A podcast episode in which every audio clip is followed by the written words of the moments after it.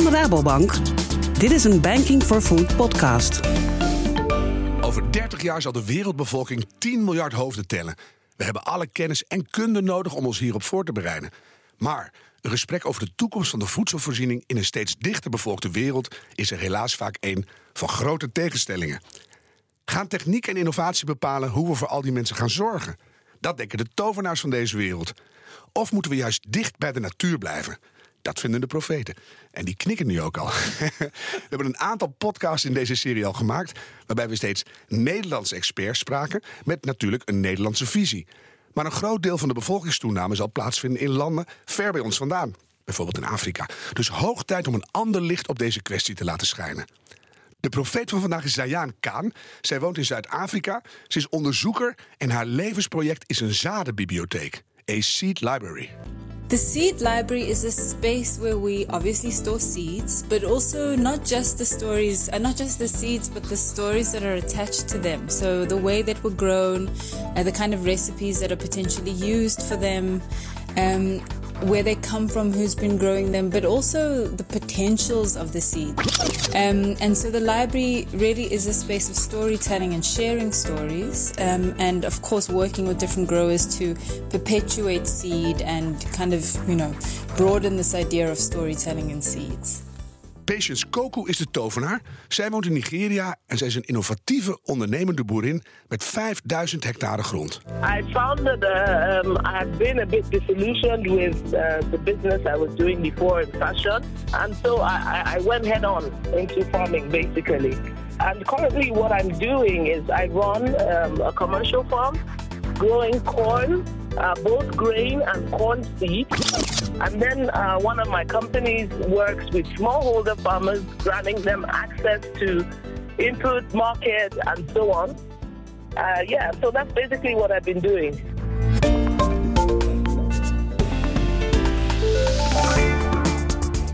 En om de vertaalslag naar Nederland te maken en om te kijken wat we kunnen leren van de Afrikaanse aanpak en natuurlijk ook waar de verschillen zitten, heb ik tovenaar Hidde en profeet Joris weer uitgenodigd. Hidde Boersma is journalist en documentairemaker en Joris Lohman is medeoprichter van The Food Hub. Heren, eerst maar even de, de hele grote vraag. Waarom is dat Afrikaanse perspectief essentieel in deze podcastserie?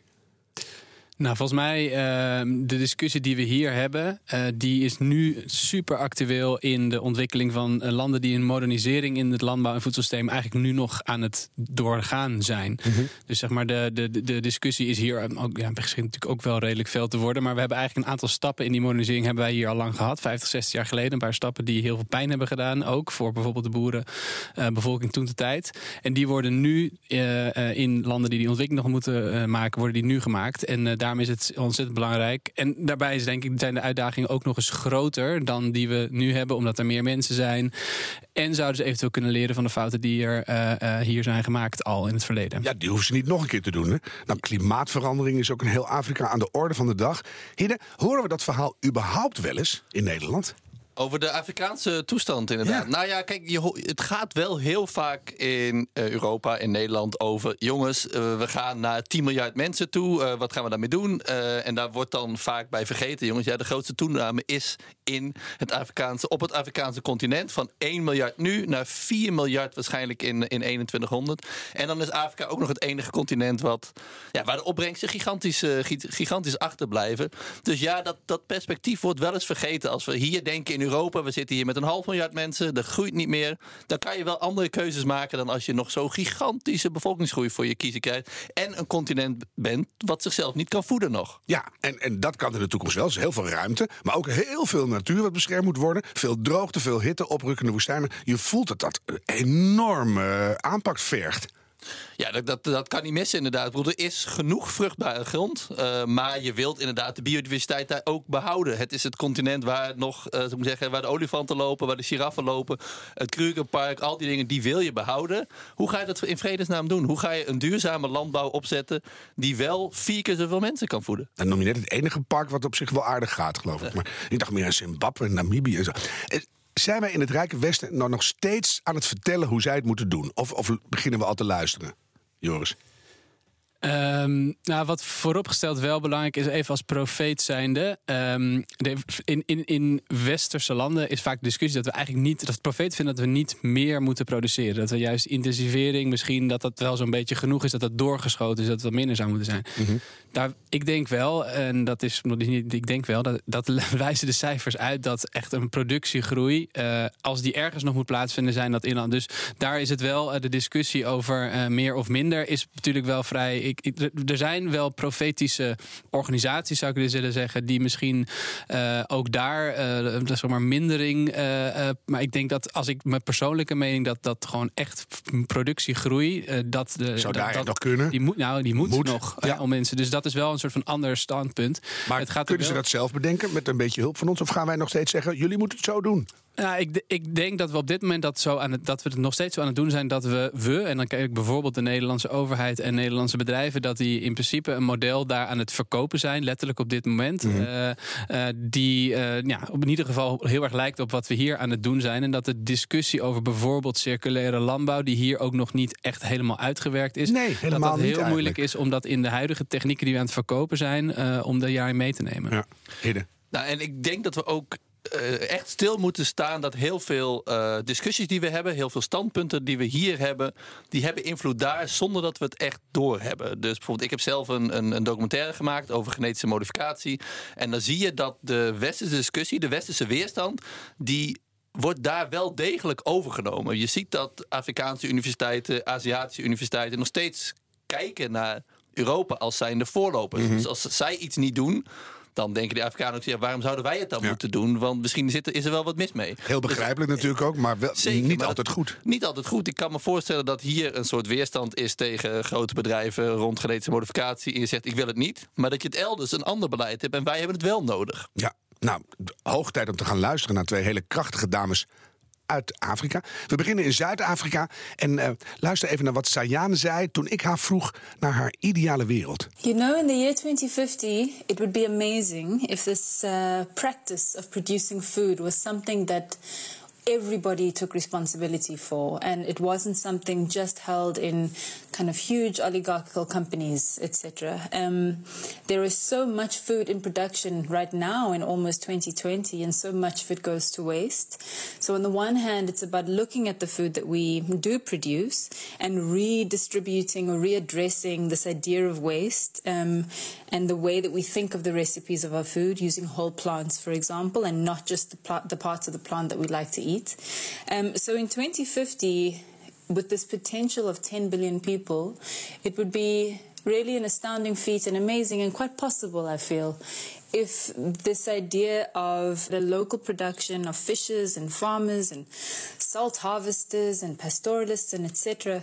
were much more able to access markets and if people um, at the same time were able to take more ownership of the food system within their own spaces and be producing food on a smaller scale, but so that there is more food in circulation within communities, no matter the kind of affluence of the community. How is your faith in the future that in Africa you will be sort of uh, self sustainable, in balance with the planet, and there's enough food for everyone? I'm very faithful because there are so many stories of success. And yes, we don't hear all of them, but they do trickle around.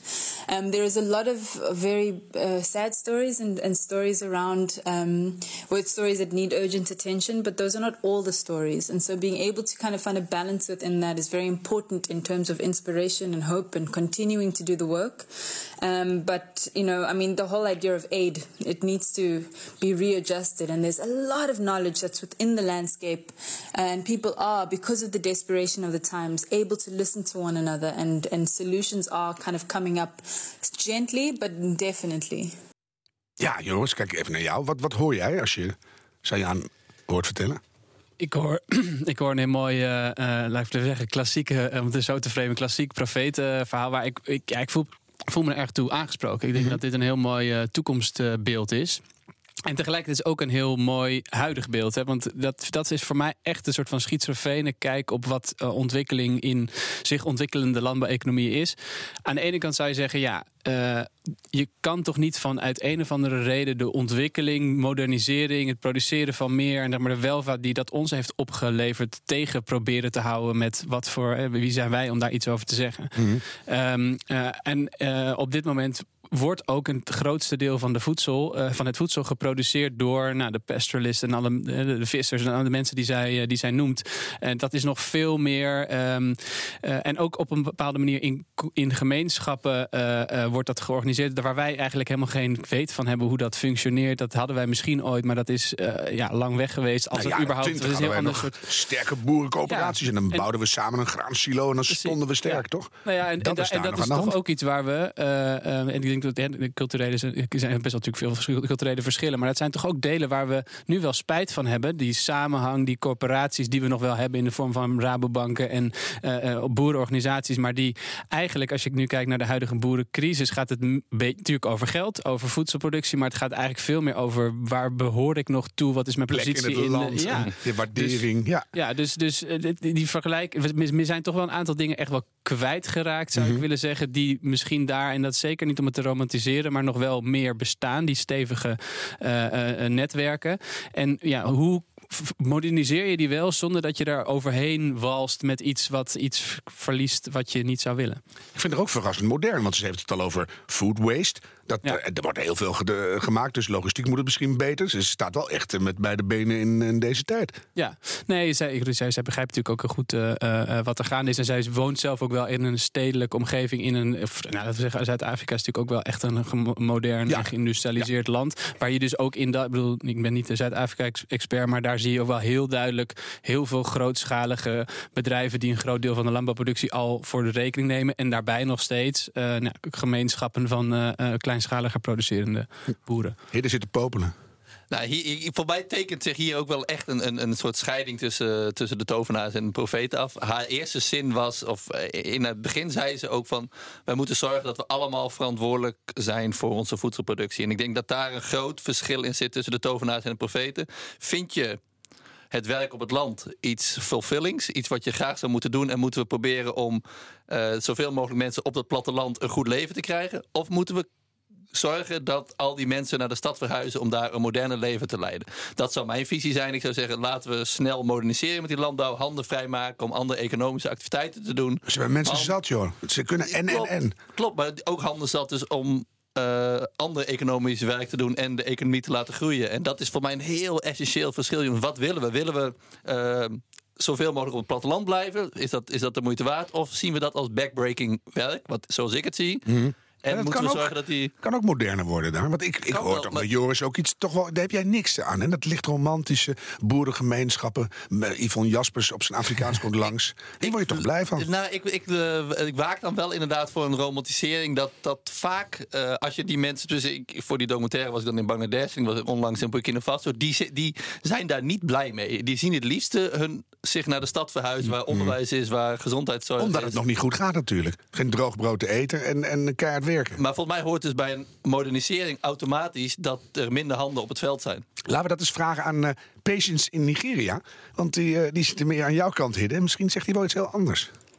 I would love to see in 2050 a Nigeria where we're producing food um, using uh, a lot, a completely mechanized process. Because currently, what we have is um, an agriculture where people are still using basic hoes to, to, to, to make ridges or to plant crops. I'd like to see in 2050, I, I would envision a Nigeria where we had um, boom sprayers and even possible some aerial sprays with drones and so on. But one of the things that I, um, I, I think that needs to put, be put in perspective and for everyone to understand is that the future really is now because um, where Nigeria is is where a lot of countries around the world were a hundred and something years ago. So 2050 from now, we're looking at basically 30 years.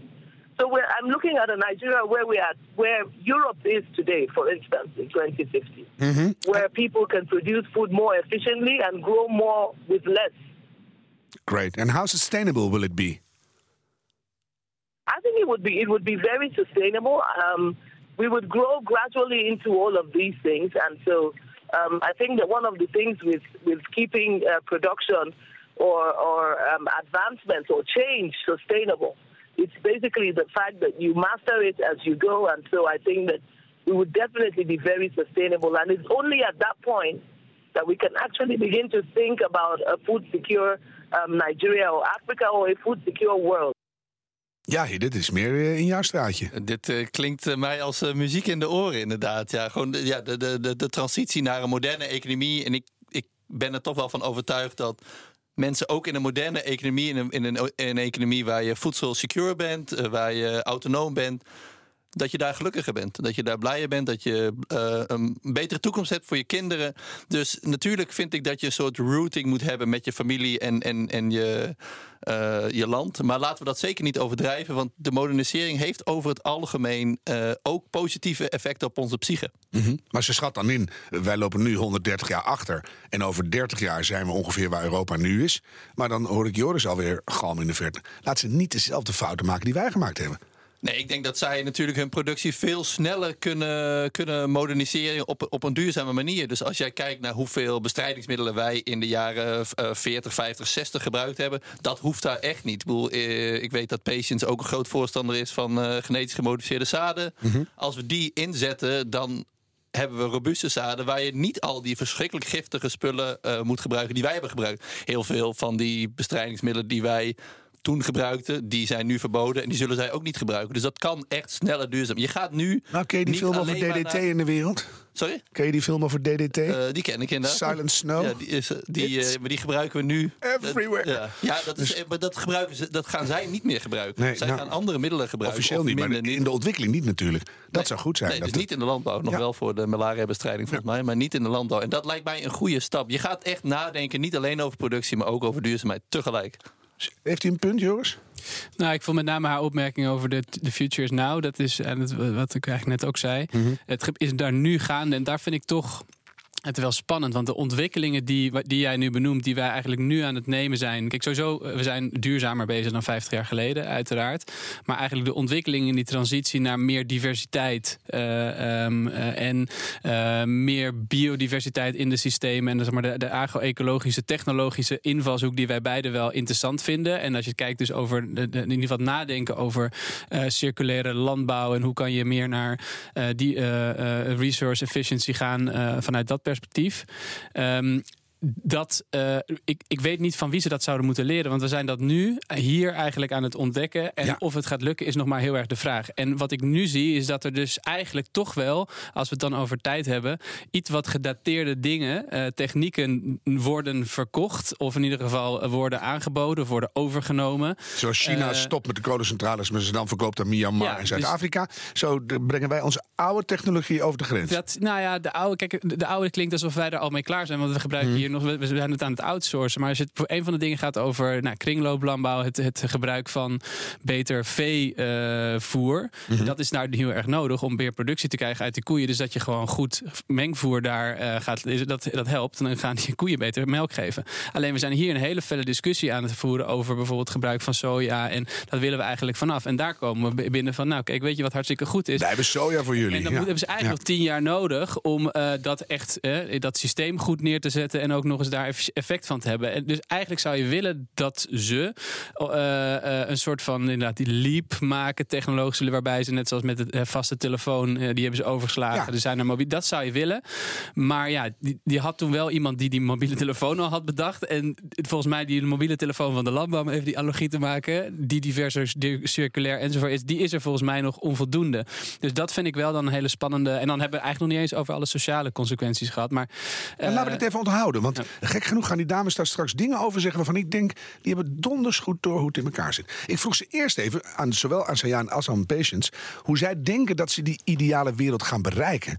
En dit zei Sayan. It's a difficult thing to answer because we know we, we do our work and we continue with this idea of a continual increasing yield or continually increasing um, capital each year. And, and this is where the problem lies. So if we look at the seed bibliotheek, we're not even trying to create more seeds than we had the year before. It's not about those kinds of things. It's really to look at what stories there are and where the solutions may be that we've forgotten or where the solutions may be that we haven't even thought of yet and look at things within their nuances in basically brand new ways of thinking of things that haven't been done before because we feel that those solutions are still out there that we haven't even considered. So to look at things, you know, in a more transverse way is um, one of the big things that I advocate for, and we've seen some great results around that because we keep butting our heads against the wall around the same issues over and over again, and with very little willingness to change. Can you give me one example of things you forgot about and that was already there in, in uh, years in the past? If I can look at something like seed, for example, um, one of the things that becomes a great cost is seed storage. And looking at the way that things are done in the past, or in another way to say it, in spaces where, um, in very rural spaces where kind of, you know, this idea of commoditization and modernization hasn't really been embedded in the culture of people, um, we see that people are storing seed beautifully with many more years of longevity than we do in the city by simply using tools such as ash plant ash um, and various other things like this and looking at the way that thermoregulation um, works within different spaces so under the ground or creating a granary and not having to rely on uh, silos or you know kind of freezer systems or things that not only require uh, huge capital to create, but also that require running costs. We're looking at things outside of the you know economic system or capitalistic system, should I say, or financialized system, and going kind of back, but to, in towards a um, generous future, um, so that we can store things and and and um, be able to share things wider. Ja, even een korte reactie, want dan gaan we ook even naar patience. Mooi verhaal, Joris. Ja, ik word hier natuurlijk wel heel enthousiast van. En het gaat met name over, om daar kort over te zijn.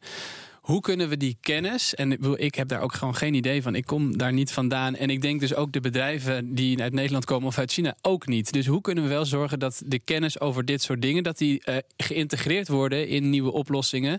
En ik denk dat dat wel een beetje ook het gevaar is. En dan waar je dan tegenover nou, profetische oplossingen, die dan toch vanuit een technologische, ergens ontwikkelde eh, fix gaan kijken. En, en dus niet al die eh, culturele en traditionele en, en historie kunnen meenemen in die processen. Dus zou eigenlijk moeten kijken hoe kan je komen tot een soort van wisselwerking tussen wetenschappelijke, technologische kennis vanuit hier en de traditionelere of andere lokale kennis. Hoe kan je dat beter integreren? Daar ken ik niet zo heel veel voorbeelden van, van bedrijven die dat ook goed doen. Bijvoorbeeld over bosbouw. De, de Afrikanen hadden een enorme kennis van de waarde van elke boom. En eh, dus zij kapten pas een grootmoederboom, om het maar zo te noemen, als de moederboom en de kindboom het al heel goed deden. En die kennis hebben we met het Wereld Natuurfonds naar Zuid-Amerika gebracht. Van hoe ga je het, eh, het Amazonewoud, je dat gebruiken af en toe? Ja, maar kijk dan of die generaties er alweer staan. En dat was eeuwenoude kennis. Dat, zijn mooie dingen. Nou, ik, ik, ik voel hier ook wel wat voor. Ik denk ook dat als je het over leapfroggen hebt, dus als je het over sneller moderniseren zonder de fouten van weleer. Ik denk dat wij inderdaad in het Westen misschien af en toe wel echt blind gingen in die modernisering. Dat je, dat je dit soort dingen nu mee kan nemen, eh, lijkt mij prachtig. Doe het. Zie je wat, wat Ken je er daar voorbeelden van? Wacht even hoor, zie je wat er gebeurt, Hidde? Je wordt langzaam van een robot, word je toch een beetje mens. een beetje week.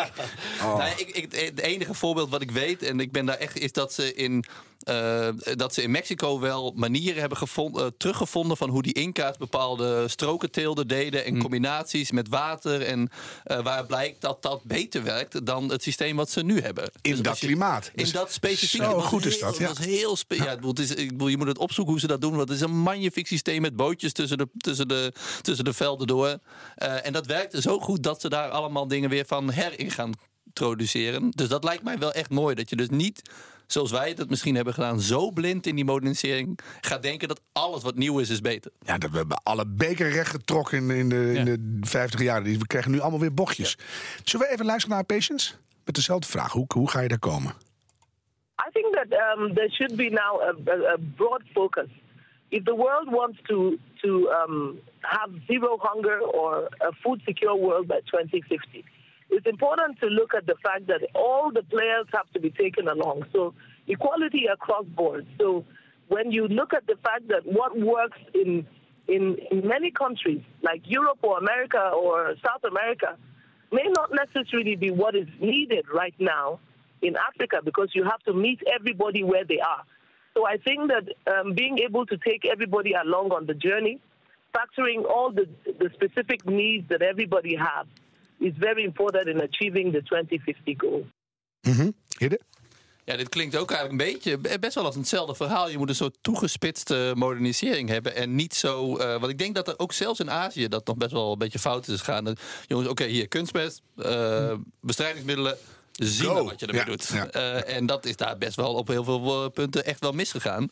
Dus zoals zij hier ook pleit voor jongens, wel een modernisering, maar dan wel toegespitst op de, op de gebieden die, eh, waar je bent. Eh, wellicht met ook oude kennis daarbij.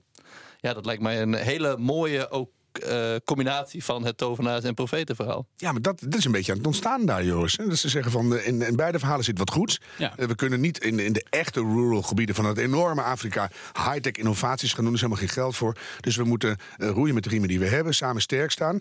En, en een beetje van beide.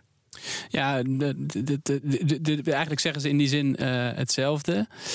Ik, en ik moet ook wel zeggen dat er zijn natuurlijk hele slimme bedrijven die heus niet. Het, het, het is wel een simpel beeld om te zeggen: ze komen daar dingen verkopen. En dan zeggen die Afrikanen: oh, geweldig. En dan gaan we. Nee, weet je, dit is natuurlijk. dit is een wisselwerking. En er zijn al continu qua taal. En er zijn altijd dingen waar je tegen oploopt. Dus alles wat hier werkt, werkt ook niet automatisch ergens anders. Dus dat is al gaande. En er zijn ook hele goede mensen die werken bij technologische bedrijven. Dat mag ik ook wel zeggen. East-West seat. Hè, Dat, dus, eh, alleen, ik denk wel dat, ehm, eh, dat het inderdaad ontzettend ingewikkeld is om recht te doen aan eh, en ik denk dat dat misschien ook het punt is van Zayaan. De, de, de, de onder. ehm, de, de, de stemmen die al weinig macht hebben, die al weinig eh, positie hebben in die, eh, in, die, in, die, in die ontwikkeling. Om die überhaupt een rol te geven. En dan is het misschien niet eens uit kwaadwerdig, uit aardigheid. Wel waarschijnlijk uit een soort van zoeken naar omzet natuurlijk. Maar om die te integreren op een bepaalde manier. Ik zou dat wel heel spannend vinden als grote bedrijven zouden zeggen: Nou, we gaan bijvoorbeeld met inheemse kennis gaan we researchprojecten opzetten om te kijken van kunnen we. En dat zou ik hele mooie samenwerking tussen tovenaars en profeten vinden. Ja, want en dat, ik ga je helemaal niet aan het woord laten, Eh, Hidde, want het is is perfect. Ah, Want ik zat precies in die lijn. En ik vroeg aan beide dames: ehm, wat, wat moeten we nou doen vanuit Europa hè, om, om die voedselproductie in, eh, in Afrika te stimuleren? Eh, Die machthebbers, dat zijn zowel de, de regeringen als de, de big corporates. En, en dit zei zij aan.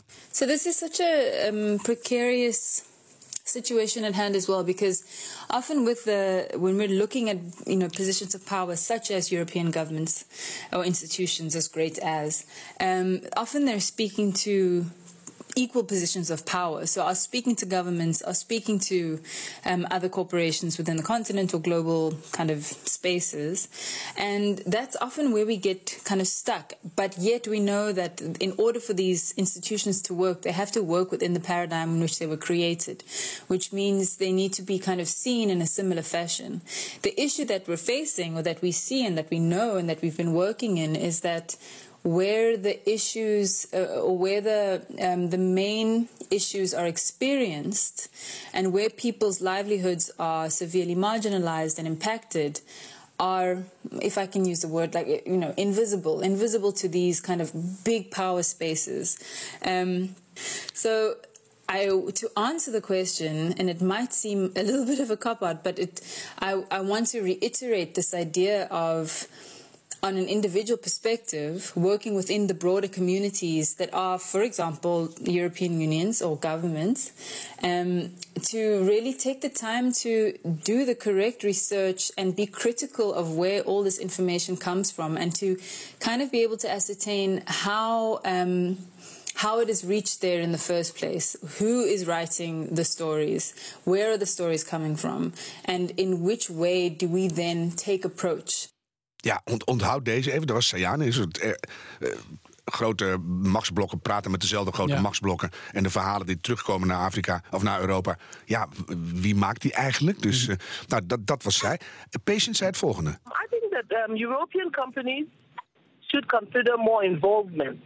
Um, a lot of a lot of companies or organizations that are involved all over the world may not necessarily have the same level of engagement in Africa, and I believe that um, Africa is a is a strong partner. The population supports a good deal of business for the European countries, and so they must consider that this is a, a place to engage more and be more involved. um, for European con- countries on policy levels. I, I believe because um, Africa, I would speak specifically for Nigeria, is a colony of of um, of Europe, of a former European country. So Britain colonized Nigeria. So we have a tendency to listen more to Europe than the rest of the world. And so when something is is is okay in Europe, we, we see it to be okay. If it's not okay in Europe, we see it not to be okay. And so, but that also sometimes has a downside because when we talk about stuff like um, uh, when we talk about stuff like access to certain forms of technology that Europe might not be very keen um, uh, to use, but it's important to produce more food. It's important to produce more food. It's important for us to know that um, what Europe might not be, be in need of might be needed in other African countries. Yeah, so we are in need of robots and vertical farming, and this is not necessarily a good solution for Africa. You need other things. Exactly. So we need more, more, more things. We need to transfer more technology on basic um, land process, land production. Just basically, how do you make your land more effective? We need we need more transfer of technology in terms of what is available that has been produced that helps to make us more efficient. Right. So um, I, I I like to say that technology can be scaled up, but can also be scaled down. So we can scale up all these technologies to adapt to where each country is and meet them at that point to make them more efficient. Ja, Hidde, jouw eerste reactie. Eh, ja, eh, ja, ik denk dus ook wat zij ook zegt, meer engagement met die lokale bevolking. Dat is echt wel iets wat volgens mij eh, vaak niet goed gaat. Ik, ik wil bijvoorbeeld een land breken inderdaad voor de, de Access to Seeds Index.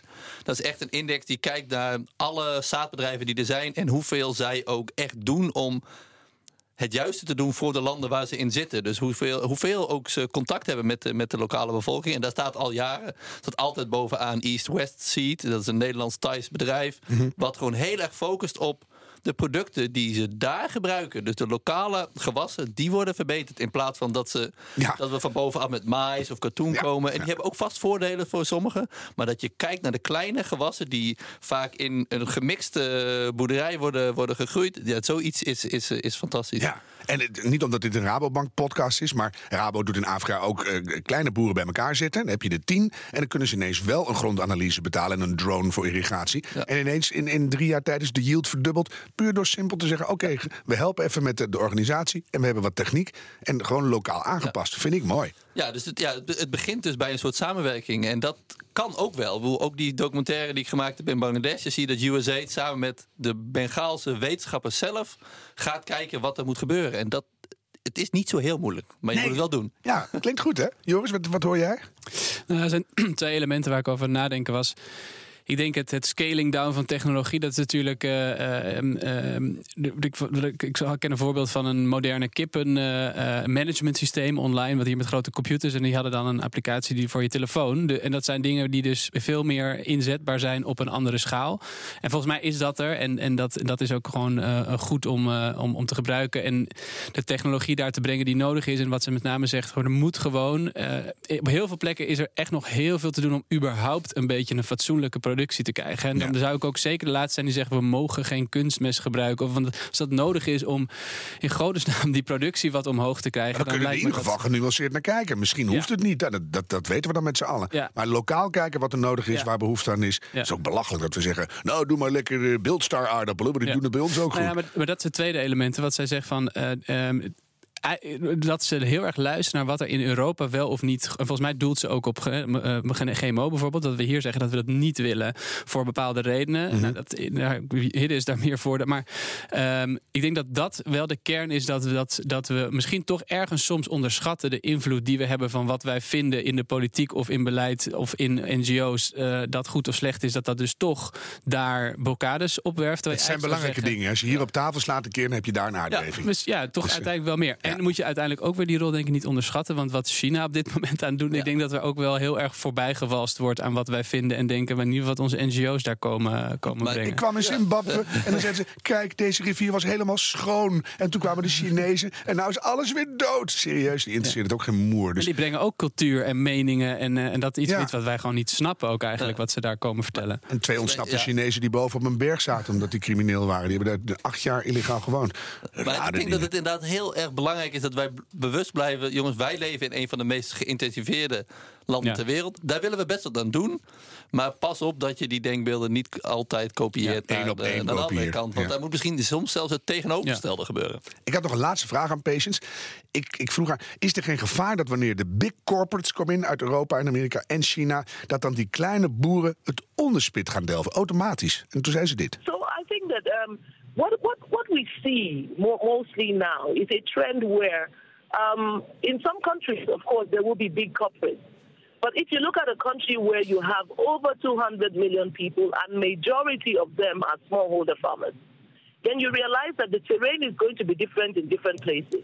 So there will always be a need to have large corporates who might come and invest and do business and take whatever. But then there's also a bigger percentage or proportion of, of the of the society that's going to be smallholder farmers who will need to crop efficiently in order to meet the, the, the targets. Currently, for example, in Nigeria, we are not able to export a lot of commodities because we cannot even meet the local production.